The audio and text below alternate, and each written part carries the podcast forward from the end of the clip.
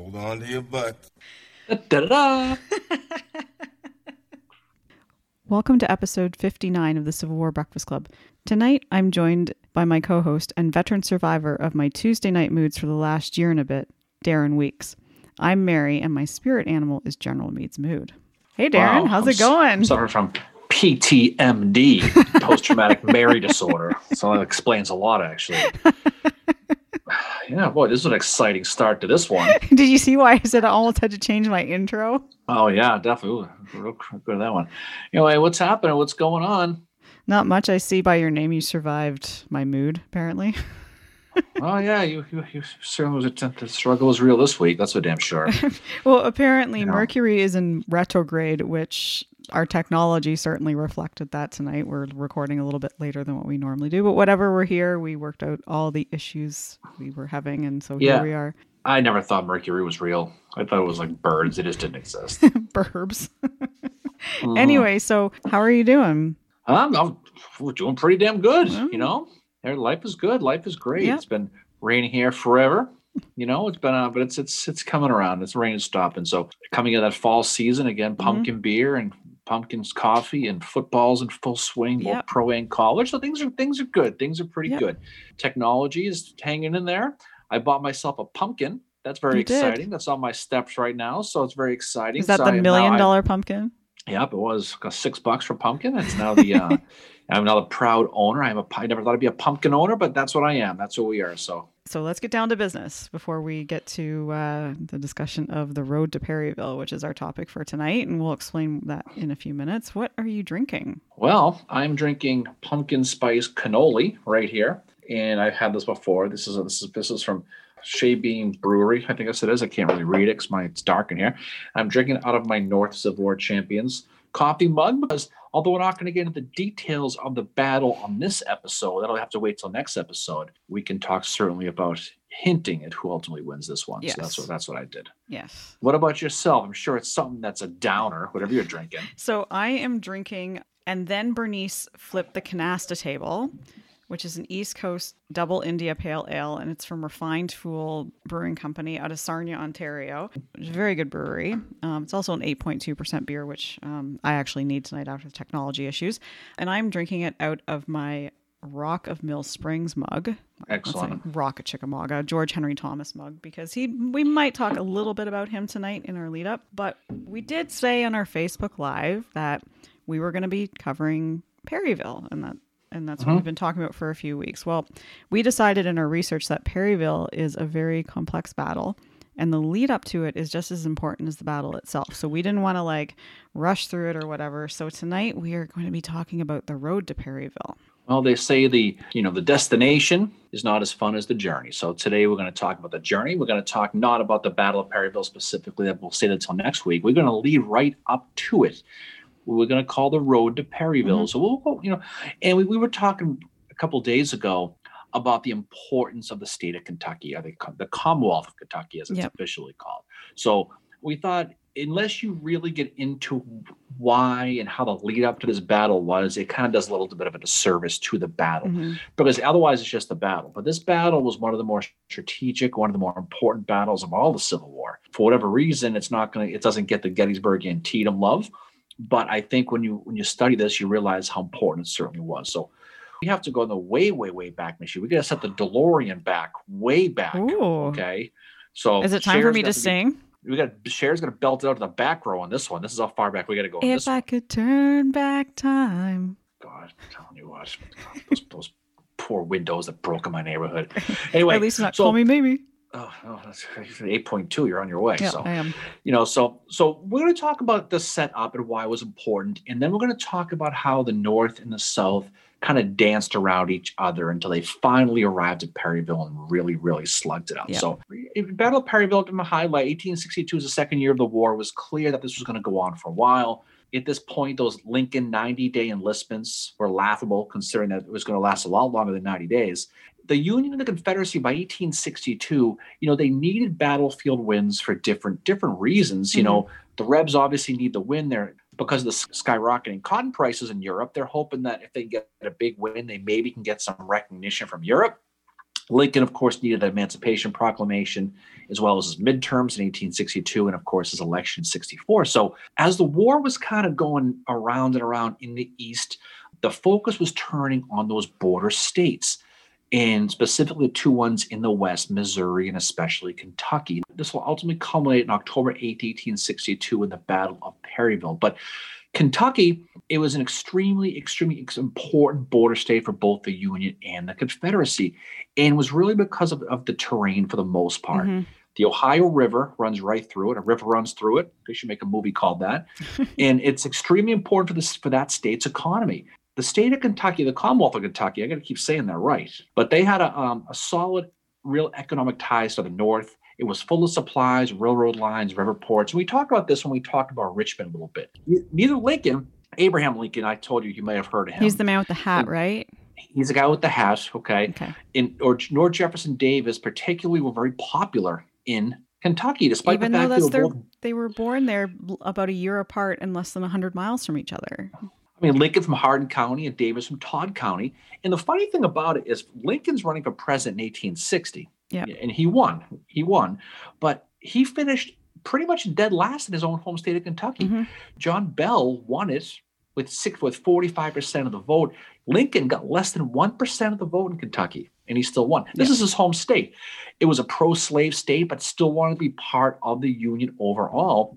You know, Henry Clay, he was another Kentuckian you know, he did his thing in 1820 with the 1820 Compromise, and it kept at the pro-enslaved forces at bay in Congress. And it's going to kind of show a little bit in the state as it kind of goes through. So by February of 1861, Kentucky was a complete friggin' mess. Yeah. It is a pro-union legislature, as a pro-southern governor, and of course the great Beriah Egg Magoffin. We talked about him, right? McMuffin. And McMuffin, right? you know, he tells Lincoln that um, he's not going to help him militarily. He says mm-hmm. Kentucky will furnish no troops for the wicked purpose of subduing her sister southern states. Okay, no black and white area there. No, no gray area anyway. Kentucky had two militias, one pro-Union, of course, one pro-Southern. Yeah. April 18th, a couple days after Fort Sumter, the legislature creates that Unionist militia guard that home in defiance of Magoffin who was sympathy his sympathized with his friend Simon Bolivar Buckner, who we'll talk about here. He, he had set up that pro Southern militia guard. So it was kind of like a yin and yang in that whole state. May 16th, 1861, important day for this whole conversation. The Kentucky House and Senate each passed a proclamation of neutrality. And they would sit this one out. They're going to sit out the war, despite the fact that many Kentuckians were itching for a fight at home. They just wanted to fight because for whatever side. The mm-hmm. state government basically what they did is they kind of followed Henry Clay's example and just kind of played in the middle, pro slavery, yeah. pro not. Well, they're a very they unionist kind of, leaning state to begin with because they have these ties, very close ties to Ohio and Indiana, and even the ones that even the slaveholders, they were very pro union, even though they were slaveholders. So there's this very much this union sentiment in the state, and the geography definitely plays into it as you said you know they're growing crops in the south south part of the state that are more like what they would grow in the deep south like Kentucky's cash crop is is tobacco and then in the north they're they're growing the more cereals like the wheats and all that and probably barley. I don't know. I don't know my crops very well but anyway they're no, the cereal I mean, grains. But yeah certainly a state a state that creates frosted flakes is a serious situation right? They're you know, great. but, oh. That was bad Poor Tony That's the Tiger. absolute edit that one out. But but the thing what Kentucky does though is they say, look, we're not going to fight. We're not going to do mm-hmm. it, but we'll we'll mediate between you two. Which is I don't know what the heck that means, but obviously didn't really happen. May twentieth, Magoffin really has no choice. He's got to sign the proclamation. Okay, at the Commonwealth of Kentucky. And again, it's important to call it Commonwealth. Somebody needs to tell a Missouri football coach that's a Commonwealth. To just remind him, obviously. but, but Burn. He signs that means that the, that the Commonwealth of Kentucky is not going to choose sides, it's going to stay in the middle. And that's really what the whole thing is about here. Now, Lincoln, again, not popular. Okay. He's pissed off at Kentucky because they're not going to join the Union cause. That he has that famous quote, I hope to have God on my side, but I must have Kentucky. Yep. And then he says, but then he's also happy. Hey, they didn't secede because he also says to lose Kentucky is to lose the is the whole game. Yeah, I was just gonna say that one that that was you know he feels like he could lose the whole game with it because if you know I think he's of the attitude like if Kentucky leaves then you know the other border states like Maryland the other ones are gonna be like oh fuck that we can leave too let's go. That was the big thing too was was if Kentucky had flipped, it's very possible that almost immediately later Missouri would have, and then Yeah. Maryland probably would have, just because because they would Yeah. have. But who's to say? The compromise did, didn't end well. What it didn't do is it didn't end that political climate in the state of the, the, the Commonwealth. Here I go with that. You mean the vol- great state of. Kentucky? Oh, yeah, great state of Kentucky. You got it. Okay. It kept Lincoln's and Davis's eyes both on that state. It was basically a tinderbox, and they were both Mhm. looking at it, waiting for the state to flip, and hopefully to their sides. Any challenge to that neutrality was going to blow it up. It was that on the edge. Now, Davis was hoping and a praying, okay, that Kentucky would eventually secede and was afraid he was going to, something was going to happen to screw it up. They ended up stepping in it themselves. So the rebels, Yeah. they are amassing troops in the western end of Tennessee, just south of that Kentucky border near the Tennessee and Cumberland rivers. Okay. Also, the, the access points to the Mississippi River, as well as near Missouri and the other western border state, the other one, right? The Union, by the way, begins to gather men in Cairo, Illinois, just over the border west of Kentucky on the Ohio River. So, what you have is you have the Union Army in Cairo, hmm west of Kentucky and the Rebs south along the, along the Tennessee Kentucky border, basically just staring at each other. That's what they do. They just stare at each other, Guys right? just stare at each other. Just waiting for them, want somebody to make a mistake. Not sure if one of them was expecting a phone call that never came, but that, who the hell knows?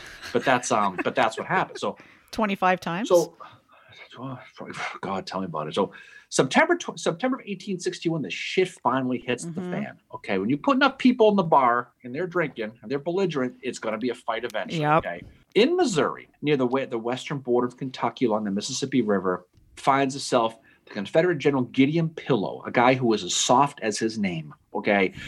He takes his orders from Leonidas Polk, the fighting bishop from North Carolina and the head of that Western Department. Number two, what they're going to do so it was a shitty gonna cross- department. it certainly was. It will cross the, it's going to cross the river into Kentucky and occupy the Kentucky town of Columbus. Yep. A town, by the way, that some people think Thomas Jefferson wanted to be the U.S. capital. And that's a debate. Interesting. It's a long story. If you know anyone from Kentucky, they'll tell you that. Columbus was supposed to be the capital. But September 4th, 1861, Pillow has that hold my beer moment Yep. right? Where he is going to take the town. It's also the northern point of that Mobile, Mobile and Ohio Railroad. So, in response, of course, so right off the bat, the rebels violated this neutrality. Yeah. So, in response, Ulysses S. Grant is going to leave Cairo and will enter Kentucky and occupy Paducah, Kentucky. hmm So he's going to say, well, he's there. He's there. I can go. The powder keg was lit. And Pillow's move likely caused a facepalm from Jefferson Davis that could be heard all the way in Mississippi. Because this this was not what he wanted. No. So September 1861, Kentucky's legislature predictably condemns the Confederate move into the state for violating the neutrality agreement and votes to enter the war on the Union's behalf. Now, the Union's going to place Fort Sumter hero Robert Anderson in charge. They're not going to sit there and throw their whole weight behind it, but they're pissed off. Now, the Union troops are going to enter Covington, Kentucky, just on the other side of the Ohio River as well, near Cincinnati. Today, home of the great MainStrasse, where the Yes. great cigar whiskey bars are, if the mood should strike you. Just saying, okay? Also, the home of Now- William H. Lytle, who we did an episode on a few weeks ago. We're going to hear about him soon. Not Yeah, today. We'll talk about yeah. we'll talk about old Yeah. Lytle next week. So if you're you know, if you're excited for Lytle, get your you know wake the kids, call the neighbors. Next week's going to be the day. In Columbus, okay, the Rebs have twenty thousand troops who are building fortifications near the Mississippi River to defend the town from an attack they have to assume is coming as a matter of time. yeah. Well, it's considered to play- Columbus was considered the key at that point to rec- to controlling the Mississippi in that area, so that's why they felt the need to take control of it. Yeah. If, but regardless, wherever they were going to be, they had to think they were going to get thrown, Yeah. were gonna get thrown out. Now, Polk chose poorly with this move, obviously, and he was completely tone deaf to the political football that was Kentucky's neutrality. But now he's entrenched in Columbus. He's got 20,000 men and 140 cannon. So he's he's strapped it on. He's ready to go. Okay, he certainly does. Now Davis sees this YOLO moment from Polk, and he, that he violated this neutrality agreement, and has no real choice now but to go all in and try to take the state over. Since Kentucky flipping without conflict was gone, see what he was hoping for was eventually Kentucky, because of the pro slavery, they were eventually going to slide over on their own. Yep. And he was just sitting and waiting, but he was afraid that if the rebels did something stupid to piss them off, he was going to lose them. And Pillow and Polk pissed him off and he lost him. So, so he's going to send a guy named Felix Zollicoffer to guard the Cumberland Gap and Yep. Simon Bolivar Buckner to capture Bowling Green and that Louisville Nashville Railroad. So Davis like friggin', you know, he, he, he absolute Leroy Jenkins moment. But now we have to go in. So everyone's going in, right? Albert Sidney Johnston, okay, the commanding the Rebel Western Department, has a huge pain in the ass situation. Okay, so his army now is now in, in Columbus, Kentucky, and spread all the way to the Cumberland Gap, which Yep. is 400 miles away, and he's only got 48,000 troops to cover. I'll let you figure out the, how many men per mile that is, but it's not a lot of people. It's a thin line. Don't make right? me do math. No, no, that, that's a that's a bad situation for anybody right there. So we talked about this in one of the earlier episodes about that thin line that Johnston had. Yeah. But the Union rebel troops on the same theater quickly began the battles that would percolate in Kentucky that would explode later in the year. So January 1862, Felix Zollicoffer, he's Yeah. going to be killed and his army defeated at the Battle of Mill Springs by the George the Rock of Mill Springs. Thomas, Interest, right? A couple interesting things about that battle. So first of all, it's got about a billion different names. Yep. Um, and the reason that it is called Battle of Mill Springs is because of General Thomas's report that he writes after and gets published in the newspapers.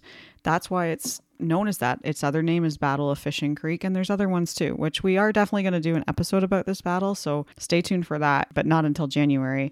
Um, it's the first significant Union victory in the Civil War, but again, it's in the Western theater, just doesn't get talked about that much, right? The two Confederate generals there, General George Crittenden, his brother is actually fighting for the Union, and as you said, General Felix Zollicoffer, who apparently wore a white jacket and blue pants into the battle. He got killed when he was talking to a, a Union officer. The Union officer's like, I don't know who you are, and they're trying to figure out who the other one is, and he ends up getting killed. Well, after the battle, Zollicoffer is killed, but Crittenden is accused of drunkenness after the battle, gets demoted, and eventually just gets kicked out of the army because he was constantly drunk, apparently. So this broke the Confederate line that was in eastern Kentucky, and it would not be until the summer that the Confederates are going to start to try and take it back. But hmm. Zollicoffer getting killed is why General Edmund Kirby Smith gets the command that he does. Now, don't forget too what's going while this is going on. A couple months later, Yeah.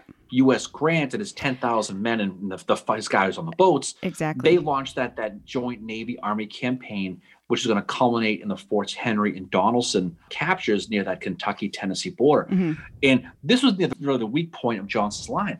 But so Grant is, you know, he drives the rebels out of Fort Donelson. He takes that surrender from his friend Simon Bolivar Buckner on February 16th, 1862.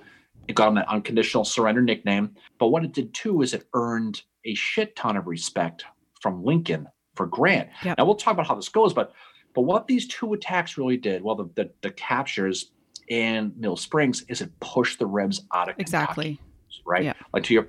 And also what it did too, it also allowed them to, to slide into Nashville and take Nashville, Exactly. right? Yeah. So now the nightmare of Davis has come to fr- full friggin' Mhm. tuition now, making a huge miscalculation of a general making a frigging blunder that costs his army the hope of controlling Kentucky. So for this moment, as we step in early spring 1862, it's Kentucky's a complete mess. So now they have to spend all this time to go ahead and try to get it. So Albert Sidney Johnston decides what he wants to do is he wants to bring the remains of his army together. So he blew his conch shell, you know, and to gather all the troops in Corinth, Mississippi. Yeah. Right. And his hope was obviously to regroup and rest his army to create an opportunity again to capture Kentucky. So the army he had was a complete mess. It was a hodgepodge of rebels. Uh, Corinth basically became the island of misfit toys for a while, and that's exactly what it was. He did have Pierre Gustave Toutant Beauregard with Yep. him. and He did have Braxton Bragg with him. So he had a couple of generals who, you know, we'll, we'll talk about them, right?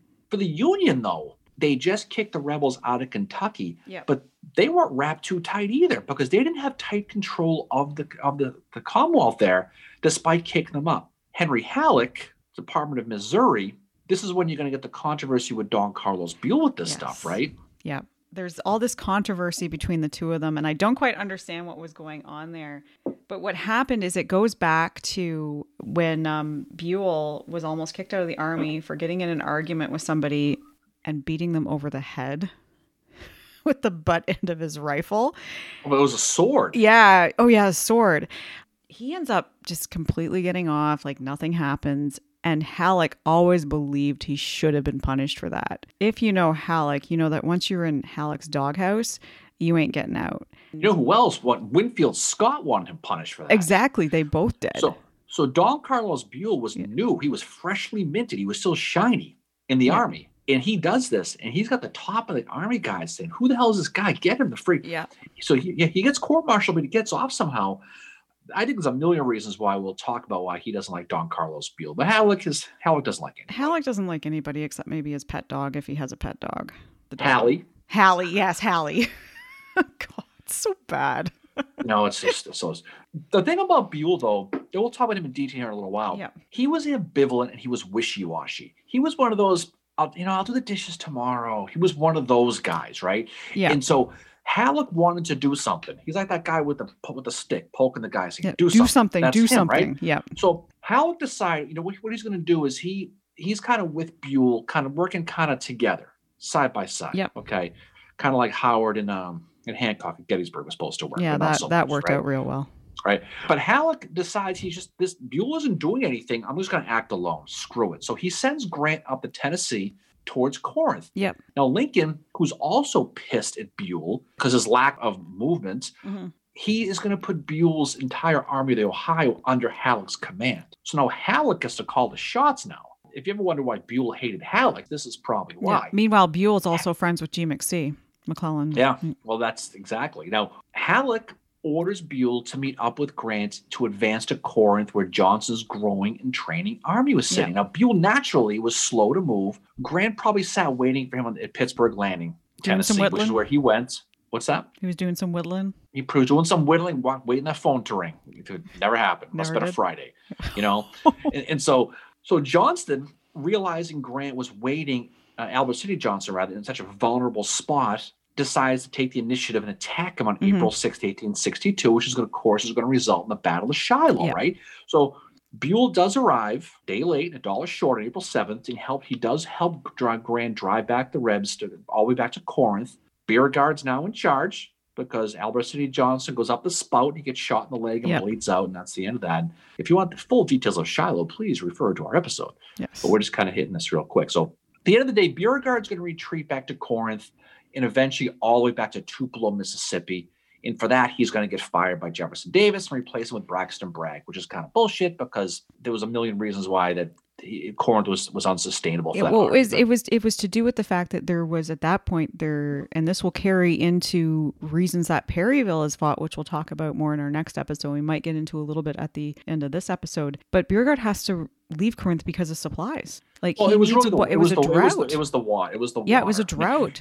You know, and I don't think people realize like how much water an army needs. And it's not just for the men, it's for the horses. But if you're going to fight battles, you need a certain amount of water every time you fire a cannon, right? you need you need to gallons of water per can. The issue was you had no drinkable water. Exactly. The only the only drinkable water the soldiers ruined by using it as a latrine. Yeah.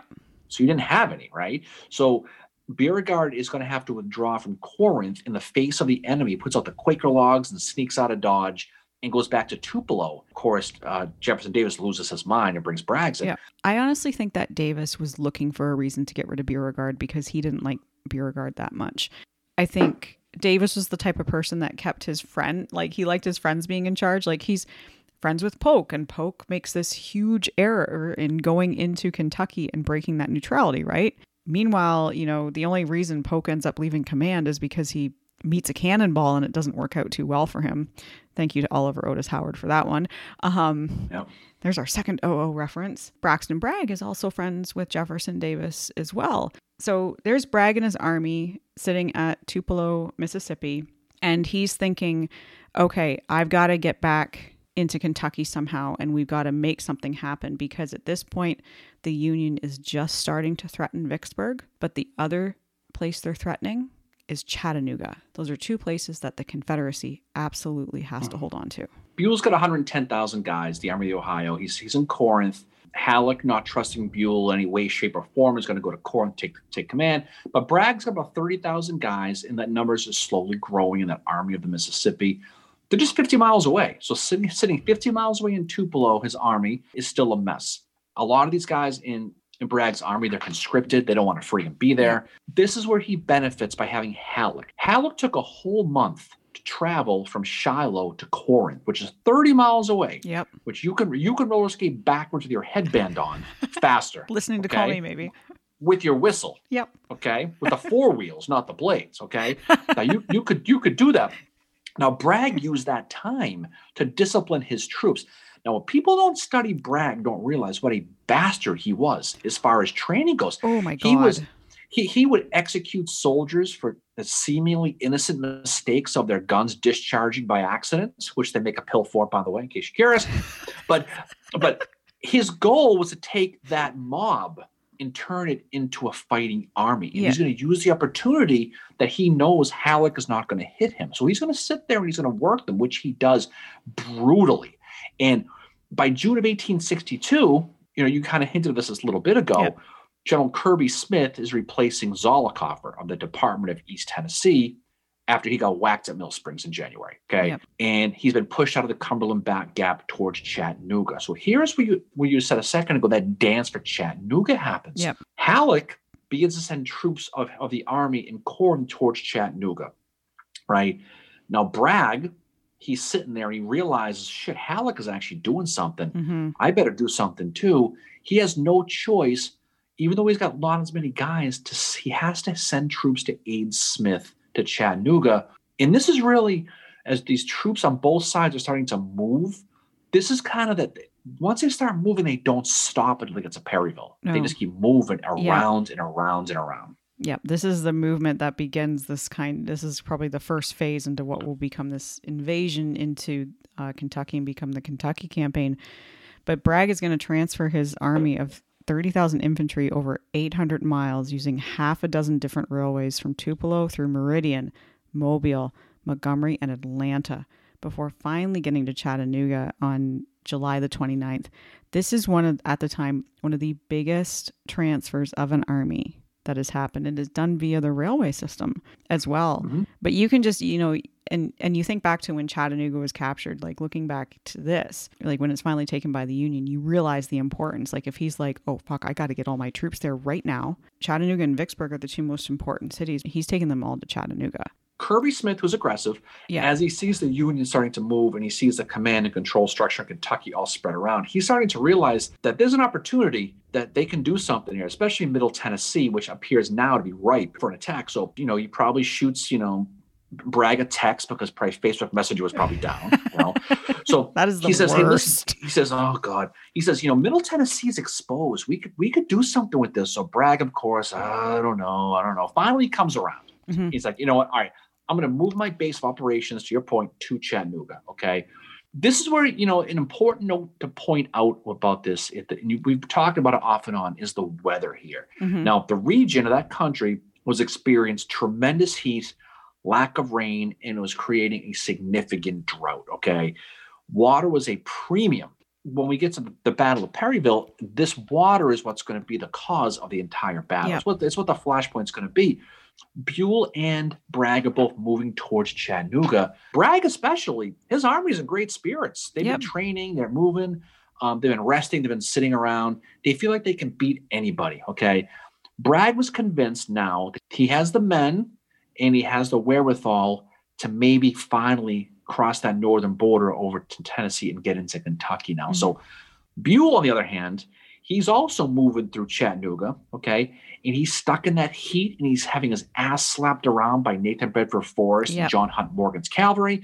He's having a tough time Yep. getting there. And Lincoln's getting annoyed with him because he's like Lincoln's like, Can you can you fucking take Chattanooga, can you? And Buell's like, I can't. I need more reinforcements, blah blah blah. And like he's just and this is a pattern when we talk a little bit more about Buell in detail here in a few minutes. Like this is something with Buell. He's slow to the point where even McClellan complains about it. He doesn't move. He doesn't get things done, I guess you could say about him. June 11th, 1862, this is when they really begin to spring the, the eventual plan. We kind of talked about a little bit on the Richmond thing. Yeah. This is when they sic John Hunt Morgan and his cavalry of 2,500 right. handpicked dudes into Kentucky from Sparta, Tennessee to do cavalry shit. They're going to move through middle Kentucky, right up the Ohio River, right up to Cincinnati. Actually, got to cross it, but you know, Bragg says don't go into freaking there. He does anyway. It's a it's a it's a big thing. He gets out there, has no problem, and he wreaks absolute havoc on the Union. He captures six thousand Union troops. Yep. He destroys thirty four bridges.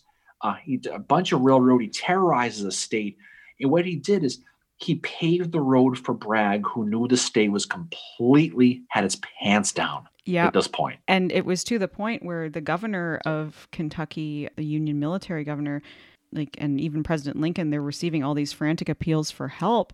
Like, they are having a stampede in Kentucky. In a way, like, you know, it's also been said too that Morgan's raid surpassed what uh, Jeb Stuart's ride around McClellan did. Like, Morgan ca- caused millions of dollars in damage and millions of dollars of lost supplies by what he did there. It's one of the reasons I think that gave Bragg and Smith the the confidence they needed that they could do this, that they could launch this campaign into Kentucky to take it. But you know, Morgan, oh. he's absolutely relentless with this. He does. He, he gets his brother killed in this, though, so it isn't Yeah. all sunshine for him. But you're absolutely right. In August of 1862, Jefferson Davis writes to Bragg after he gets the report of Morgan's raid here and says, um, it's time to go into Kentucky. There's no one there, Yeah. you know. So Kirby Smith is going to be the guy. He's going to take his 19,000 merry men and he's going to he'll be the lead element into Kentucky and will drive into Kentucky through that Cumberland Gap with his four divisions. So Mhm. this endless heat is still the issue. Um, the lack of water plus the train is going to slow their roll as they're going, but they're going to keep they're going to keep going. By the time you get to late August now, they're going to march towards Lex- Lexington, Kentucky, and they're going to run into an experienced Green federal troops under General Mahlon Manson and William Bull Nelson just south of the city of Richmond. Now we talked about this, but I'm not Yeah. going to spend too too much time on this. But needless to say, August 30th, 1862, at the Battle of Richmond, where of course Patrick Cleburne, got to mention him, he's going to attack those Green Union troops at the Mount Zion Church as the lead division under Kirby Smith. This battle will become one of the, if not the most lopsided Confederate victories in the entire war. The Union troops get routed. They take 5,000 casualties and they push get pushed back all the way to Cincinnati. That's how bad they got they got their butt slaps. Yeah, this defeat was not what the Union needed at this time. The Battle of Richmond is being fought at the same time as Second Manassas. And this is something to consider when you're looking at this campaign in Kentucky is what's going on in the East and how that just like overshadows what's happening here in the West, which I think is equally as important because this is something that Lincoln is shouldering. Lincoln is not just shouldering that emancipation, which is very important. That's probably the most important thing he's got going on right now. And that's why Antietam kind of comes out as the shining battle in all of this in late summer, early fall of 1862. But there's mm-hmm. also this stuff happening in Kentucky, which when you look at how Lincoln felt about Kentucky with saying that he had to have it with its it's what's holding everything together. If it falls, then we're gonna lose everything else. We're gonna be fucked. You know, this I think Kentucky is so understudied and this is such an important part of the Civil War that Mhm. I think if you study what's happening in the Eastern Theater at this time, you need to study what's happening in the Western Theater in Kentucky too to have a full understanding of, you know, what exactly is happening. Because guess what? If Kentucky falls to the Confederacy, I don't think it's really going to matter what happens in the Eastern Theater. What's interesting about Kentucky is you have different cities who are so you have Lexington, which is extremely pro-Confederate, Yep. and you have Louisville, which is pro-Union. So September second, you know, of 1862, this is just after now the Battle of, uh, of Richmond. The Rebs are going to keep moving. They're going to get to Lexington, Kentucky, and they're going to enter the town as conquering heroes and Mhm. liberators. They're going to walk in. They're going to they're going to get the key to the city. They're going to be suit. So they're going to walk in there with their chest pumped uh, pumped high. Yep. Morale was completely sky ha- sky after the Richmond victory, and their treatment in Lexington. I mean, they're they're people who they're marching through, and they're finally being welcomed as heroes. Now, Bragg, his army is up to forty thousand people now, and he is marching through Kentucky. You can imagine him his, you know, strutting like a chicken, probably. Who the, who the hell knows? but but Kirby I just Smith imagine him as some kind of proud rooster, you know. Ah, probably. Kirby Smith, you know, he now having taken Lexington, and his, he's already sitting scheming his next move now. Yeah, he is. Smith Smith decides he's on to Cincinnati, as a popular football coach likes to yeah, say. and guess who he, He sends says- to Cincinnati? He sends Henry, as you say, Heth. Hef. And he sends Henry Heth's division across the Ohio River into that Queen City, and he also sends John Scott and his cavalry guys to Louisville. Right, Yeah. so he's splitting. But September third, the next day, the rebels are going to actually occupy Frankfort, which is the capital of Kentucky. Yeah. In case you don't know, which is just north of Lexington, so it's right on the corner. The Commonwealth of Kentucky now is in full shit panic. And dr- Don't you mean the great start your grinning. state? Don't you mean the great Yeah, state of. Kentucky? So they're they're they're in a full panic mode, and it's actually going to result in seventy thousand troops signing up for the Union nationally. Yeah. That's how that's how it's going to be. The other thing that happens too is Lincoln gets a telegram from the very concerned citizens in Louisville that says the panic still prevails. Lexington and Frankfort are in the hands of the rebels. Unless the state is reinforced with veteran troops, Kentucky will be overrun. So this is another t- thing to consider when you're looking at Kentucky is so not only is he dealing with the fallout of Second Manassas, he's dealing with this too. Yeah, you know and, and that's the one thing I, I mentioned this on our facebook live. You know there's been a couple lincoln biographies i've i've read where they really they talk a lot about what he's dealing with second manassas and the emancipation. Kentucky never really gets mentioned too much. It's almost like a footnote but i think it's on his mind as much as what's happening in the eastern theater too. And i think that's why it's so important to study it. Well, I think it has to be. I mean, oh yeah. he's lucky, but you know, Kentucky's you know that town that Covington we mentioned there they Mhm. put, get placed under martial law. But the thing about it though is that Kirby Smith raid with those guys was just kind of a temporary thing because they they spread themselves a little too Yeah. thin, so that they end up falling back to Lexington. But the beat rolls on. September thirteenth, eighteen sixty-two. Bragg's primary force is still marching, and they're going to arrive in a place called Glasgow, Kentucky, which is just east of Bowling Green. The next couple days later, on the 17th of 1862, which I think there was another battle in the east around there. I think it's on that date. I think. yeah i think so But I think, I, yeah, this is a, a fun story, the, the James Chalmers story, right? So James Chalmers. Oh yes, I yeah, I was I was So- reading about that the the whole thing with uh, Wilder and So so they get all excited. They get their they get their dander up. They decide they're gonna go um they're gonna go attack a bridge in a place called Munfordville, Yep. Kentucky, and they get their ass kicked unexpectedly. yeah, Brad gets pissed off, right?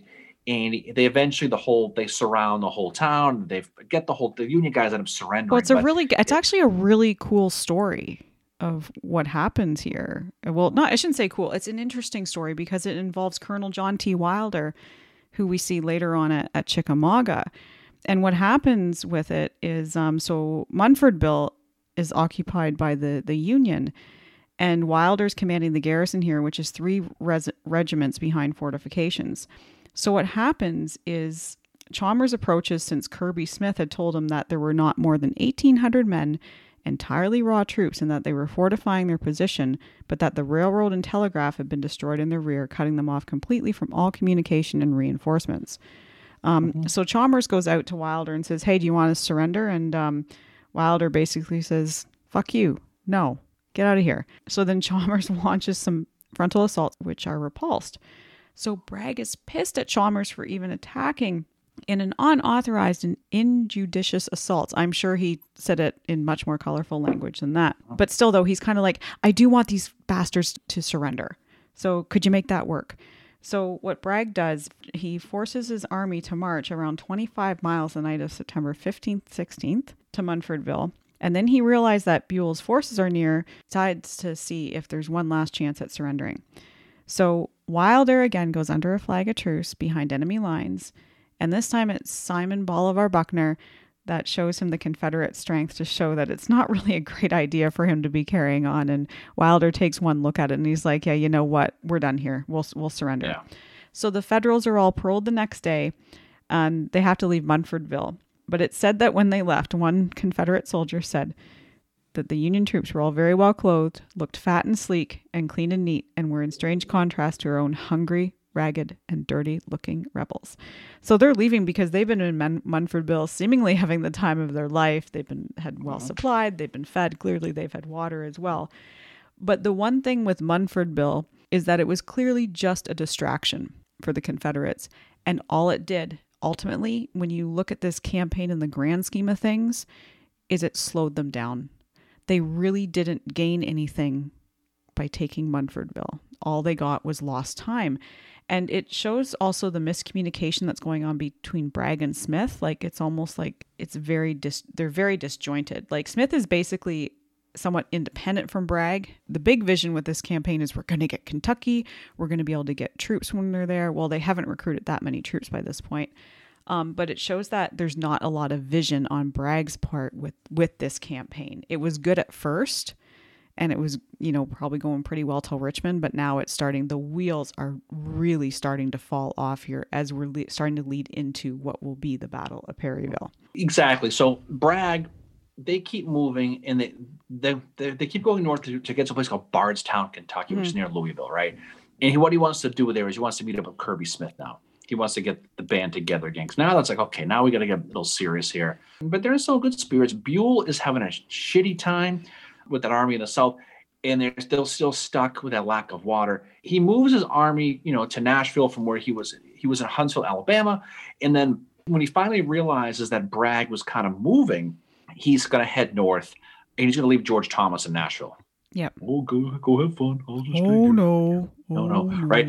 So, so that's what's going to happen. So, real quick, Don Carlos Buell, he's born in Lowell, Ohio. So, there we go. Okay, in 1818. hmm And by many accounts, Mary, he was a shy, introverted child. Uh, he was, and he was Okay. bullied He- as a kid. Um, He was teased by schoolmates, probably had a bad third grade picture with a bad haircut, was attacked by a pelican, too. He probably had a really tough childhood. um, I that was um, that was uh, sixth grade, and it was a peacock. All right. Well, there we go. explain explain the bad haircut though. But anyway, so he graduates from West Point in 1841, 32 out of 52, and primarily because he was a he was a deviant. I mean, he got in trouble, discipline issues, got But- a bunch of demerits. But but but but but he had good math skills. He had very good math skills. He certainly did. He's going to join the Third U.S. Infantry after he graduates. This is when he beats up the guy with the sword, the butt of the sword. He gets in trouble. Uh, Uh, the bully becomes the bully. He does. That's probably what it was. You know, too many people. But he ends up getting. He ends up fighting in Mexico. He's breveted three times of bravery. Uh, when the Civil War starts, he he he's gets sent over to California, but he gets recalled to Virginia after first Bull Run and got his star thanks to his good friend George McClellan. Yep. I can only imagine a conversation with them two. It must take five hours to say hello. You know, these but guys. McClellan's right? gonna get pissed off with Buell later for being Right, slow. exactly. Holy know, fuck! when Mac re- when, when Mac replaces Winfield Scott, uh, he's going to send he's going to send um, Buell out west and, and divide his command between himself and Henry Halleck. And in eight, November of 1861, he's going to take over that arm of the Ohio from William Tecumseh Sherman William because Sherman, because that's that's, right. when Uncle Blingy has his little incident with um, the media and he's been he's said to be insane. So they basically have to give Uncle Blingy a bit of a time out. And so Sherman gets put in the corner, and here comes here comes Don Carlos Buell. So it doesn't take long until the slows catch up with Don Carlos Buell, Yeah, who was nicknamed the McClellan of the West. They called him. Yeah. um, for his his they called it a deliberate approach of how how he was and his attitude towards the South. He actually his wife was a slave owner, and he had a lot of pro he had a lot of pro Southern sympathies.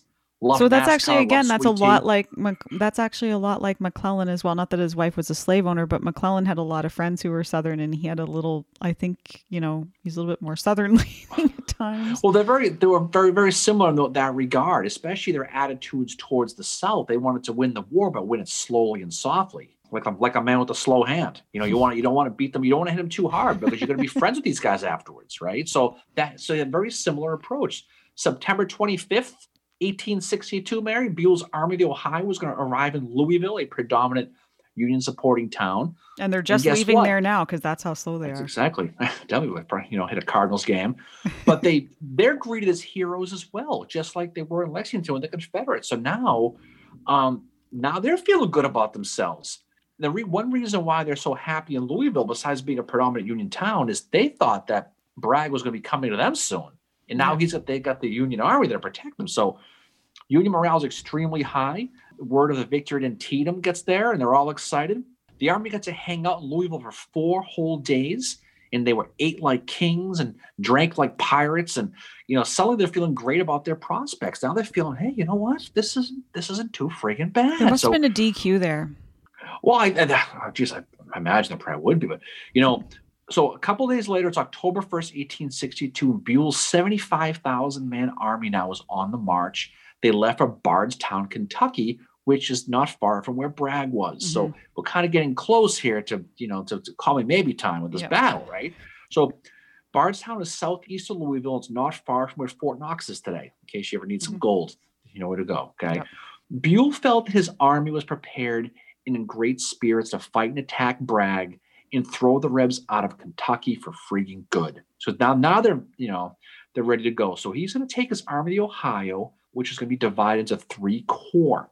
First corps, Alexander McCook of Ohioans. Yep. Second corps is Thomas Crittenden, you mentioned, Kentucky, right? And the third one is Charles Champion Gilbert from Zanesville, Ohio, where our friend Roger cool. sent a picture of it. Yep. Sent a picture of his grave. But your middle name is Champion. You're doing, yep. you know, something it was great at this time because when they're marching towards Bragg, he's away in Frankfort at a political rally. And during one of the speeches, he hears the distant sounds of artillery fire. And yet he has a full pucker effect moment, Braxton Bragg does. Yep. Bragg uses Buell's army, so he quickly had all the bridges in Frankfort burned, as well as their warehouses. So welcome to Frankfort. You burn a whole freaking town up for nothing. It was actually Joshua Sill's Sill's division we mentioned last week, I yep. think it was, right? But it scared the living hell out of Braxton Bragg, especially since he wasn't with the army. Because that would have been bad idea, genes, if Jefferson Davis found out they got smoked in Kentucky. He wasn't even there, right? Yeah. So Bragg now, he's going to order all the rebel troops, all of them, to converge and concentrate on Harrodsburg, Kentucky, which is just east of Bardstown, to prepare for the inevitable arrival of Buell's army. Okay, so now you can see the distant rumblings now. October 6th, 1862, Rebel armies finally start to arrive in Harrodsburg and their morale is still sky high. The armies have arrived, you know, some get there before others. The one that arrived, they're resting. They all got DQ gift certificates. Yep. You know, some divisions were still in transit though, and they were still coming. And yep. so while they were moving, the other ones were there, but they were just kind of chilling. Buell's army is approaching, but Bragg thought this, and this is where Bragg screws up. He thinks the army of the Ohio was advancing on Frankfort yeah, and not not Harrodsburg. So he thinks they're 40 miles away, and he still has time for all his divisions to unite. Those ones who haven't arrived yet. He's he's expected to hit them with everything they have in a place called Versailles, Kentucky. Mm-hmm. That's where Bragg wants to fight. He's going to have everyone together. They're going to they're going to be going towards Frankfort, and then I'm going to be able to hit in Versailles, which is just east of Lexington and north of Harrodsburg. So he's going to set up some kind of Gibraltar and just kind of start pounding. That's what Bragg thinks. Little does he know that Buell is coming up through his Savannah from the back. Ooh. Okay. He's coming up from the south and behind his army. So Bragg is starting to hear dis- is starting to hear rumors now from scouts saying, "Hey, um, not for nothing. I know you're looking this way, but we're hearing stories of a large federal force coming from that away. Yep. In the from this direction. Buell has his three corps in three different roads and advancing towards a small town called Perryville, Kentucky. Yeah. That's where the, that's where they're heading.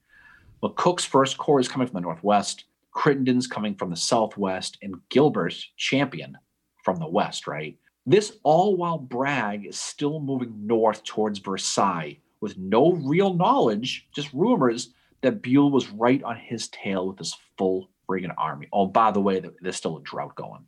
Yep, exactly. And there, there, so there's this drought happening, but there's somebody that's going to get to Perryville and that somebody is William J. Hardee. Is going to arrive at Perryville. And Perryville, just to, and I'm sure we'll talk briefly about it in the next episode too, but Perryville is just a very small village. It's only got 300 people. But the thing with it is this, and this is what Hardee recognizes about it as soon as he gets there. Holy shit. It's got a good road network with connections to nearby six to nearby towns in six directions, much like a little town in the Eastern Theater that we are all very familiar with. Gettysburg.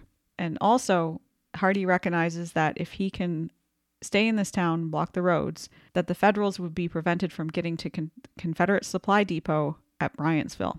Also, Perryville is a source of water. Now, although it is just almost like mud puddles at this point, which is kind of gross, but hey, when you're in a drought, you know, it's kind of like any port in a storm, right? That's why I don't drink, drink tequila, Mary. that's what Perryville is.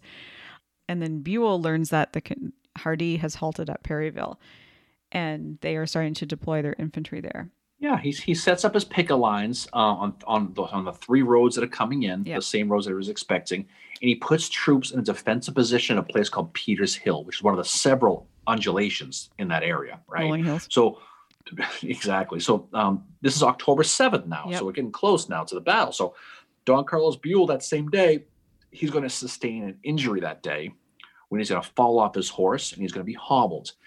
He will end up setting up his headquarters at a place called the Dorsey House, which is a little log cabin about Mhm. five miles from Perryville. His plan, he's like, well, this is where it kind of goes off the rail a little bit. He wants to attack the next morning on October 8th. So he'll have his first two corps get ready around three o'clock in the morning to move, along with that third corps. He's going to send them all, but 3 a.m. is the time. Now, McCook and his first corps don't get the orders until almost 3 a.m. So he's like, all right, well, okay. He must have my mailman. That's how late that day was, right? So no, he's got the Canadian mailman. Trust me. I'm Oh, yeah, still waiting for that John Wilkes Booth book. Oh, God. And he won't be, and so he's not going to be ready to move until five o'clock in the morning. So he's already late. George Thomas, you know, his troops there, Buell's second in command, he doesn't even get the orders right away. So he Mhm. doesn't even, even know until about three o'clock when that's going on. What's interesting is sometimes these battles, Mary, happen on their own schedules, right? They that's do. What, kind of what happens, right? Yep. So Gilbert's third corps is camping along the Springfield Pike, and they discover that they just discover a water source. And we mentioned before how important water was, right? They're going to discover this water source at a place called Doctors Creek late on the 7th. And due to that drought, drinking water was as rare as gold. I mean, the sight of the springs must have been like you getting locked in the Labatt's Blue Brewery overnight. You know, I can only imagine how excited it must have been. But Ew. but they, they, they but they find water. So Fuck. Gilbert's going to or- Gilbert's going to order the 10th Indiana under a guy named Colonel William Colbaugh Kise. But just think of William Colbaugh Kise is going to send Speed Fry's Second Brigade. I dare anyone to challenge two better names back to back in the Civil War, right? right. You know, It sounded So like Cobra he- Kai. yeah. So he's going to send, he wants him to set up a picket line on Peters Hill, almost right in front of that 7th Arkansas, who was there earlier. Now it's late at night. Kise's Indianans don't see the Arkansas soldiers because it's dark. I'm they're right in front of them until about two o'clock in the morning. I go, okay, well, you know, these guys look like they, you know, might not be our guys. So Colonel Dan McCook's brigade under Phil Sheridan's division, Sheridan's here, Mary. He's, Yep. he's part of Gilbert's corps was also ordered to occupy that hill to protect the creek and the water that they had found. By now, Bragg's figured it out. Bragg knows the Union was in his rear hmm because the scouts told him they spotted troops while they were scouting. That scouting. sounds really bad. I know. I was Bragg, though, he He's going to get better- savannah'd. he had bigger props back there anyway. But but but but his scouts told him that they did spot these troops while they were scouting water themselves. and he knows they're there. And now he's going to have all his divisions start moving to Perryville. So now Perryville, it's not gonna, it's not going to be Versailles, it's going to be Perryville. So they're all moving in. Yep. A guy named James Patton Anderson, Mary, he's in, he's in uh, William Hardee's wing. He's going to arrive along with Patrick Cleburne Mhm. and Benjamin Cheatham's brigades of guys named Daniel Donelson, Alex Stewart, and George Maney. We're going to talk about these guys a lot next time. Yeah. Okay. But for now, that's they're there. Okay. All the tools and all this people are there.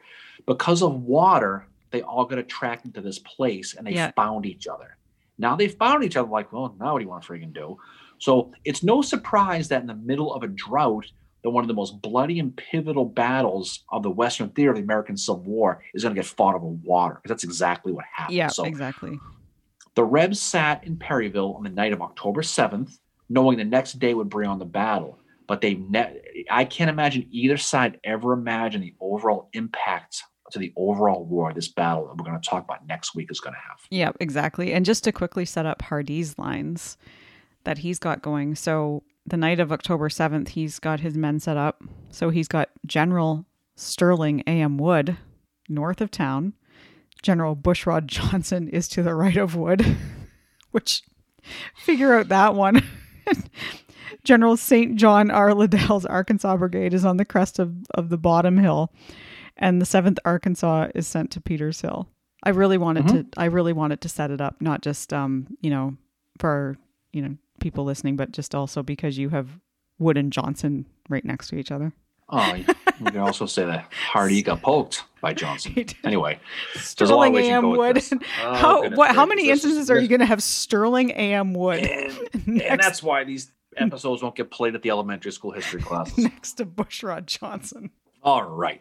So I think what this what this is going to do is what what it, why we did this to set the stage with this is because these armies have been going around and around the block in Kentucky Yep. for the whole summer, completely dry, thirsty, hot, and miserable. Right, bumping into each other places like Mill Springs, Richmond. You know, all these little places finally, finally getting together and be able to finally fight this pivotal battle that's going to determine Kentucky a gigantic border state which could have a trickle down effect on the other border states in the overall war.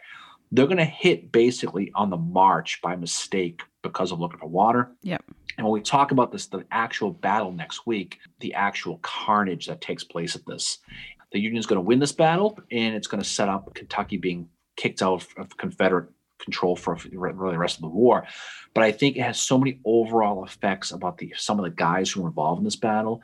But I think it's um it's going to prove itself to be pretty vicious one that I think is going to be um an interesting one to talk about, no question. Yep. And that's why we decided to do this into two episodes because we we wanted to do this justice and plus we'd already covered Richmond and we thought, well, you know, let's just talk more in depth about what's going on in Kentucky because we both realized in doing the research for this, like, holy shit, Kentucky is one of those things that if it falls into Confederate hands, you know, who knows if, if something like Antietam really is going to matter as much as what it does now.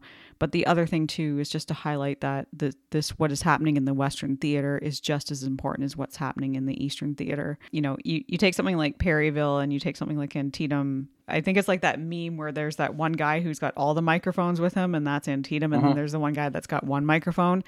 And that's Perryville. And I like we, we both get it. Like Antietam's very important because it allowed Abraham Lincoln that victory to be able to be able to say like hey emancipation proclamation is going to happen now you know it's kind of hard to say like would he have been able to do that or would it have been as well accepted or whatever you know if perryville had been a disaster mm-hmm. you know No, definitely. So I always ask you what's next, but now we know what's next next week. Mary, what's Yep. next? next week we are going to be talking battle of perryville and then we are going to be talking cedar creek and then we will be on to our halloween episode which we will be joined by our very good friend um, and also awesome Civil War nerd, Jen Price, also known as Jay Price. She'll be coming on to talk Civil War ghost stories with us for our second annual Halloween extravaganza. Um, I want to say it's live from the Boo Barn, but that might be kind of creepy.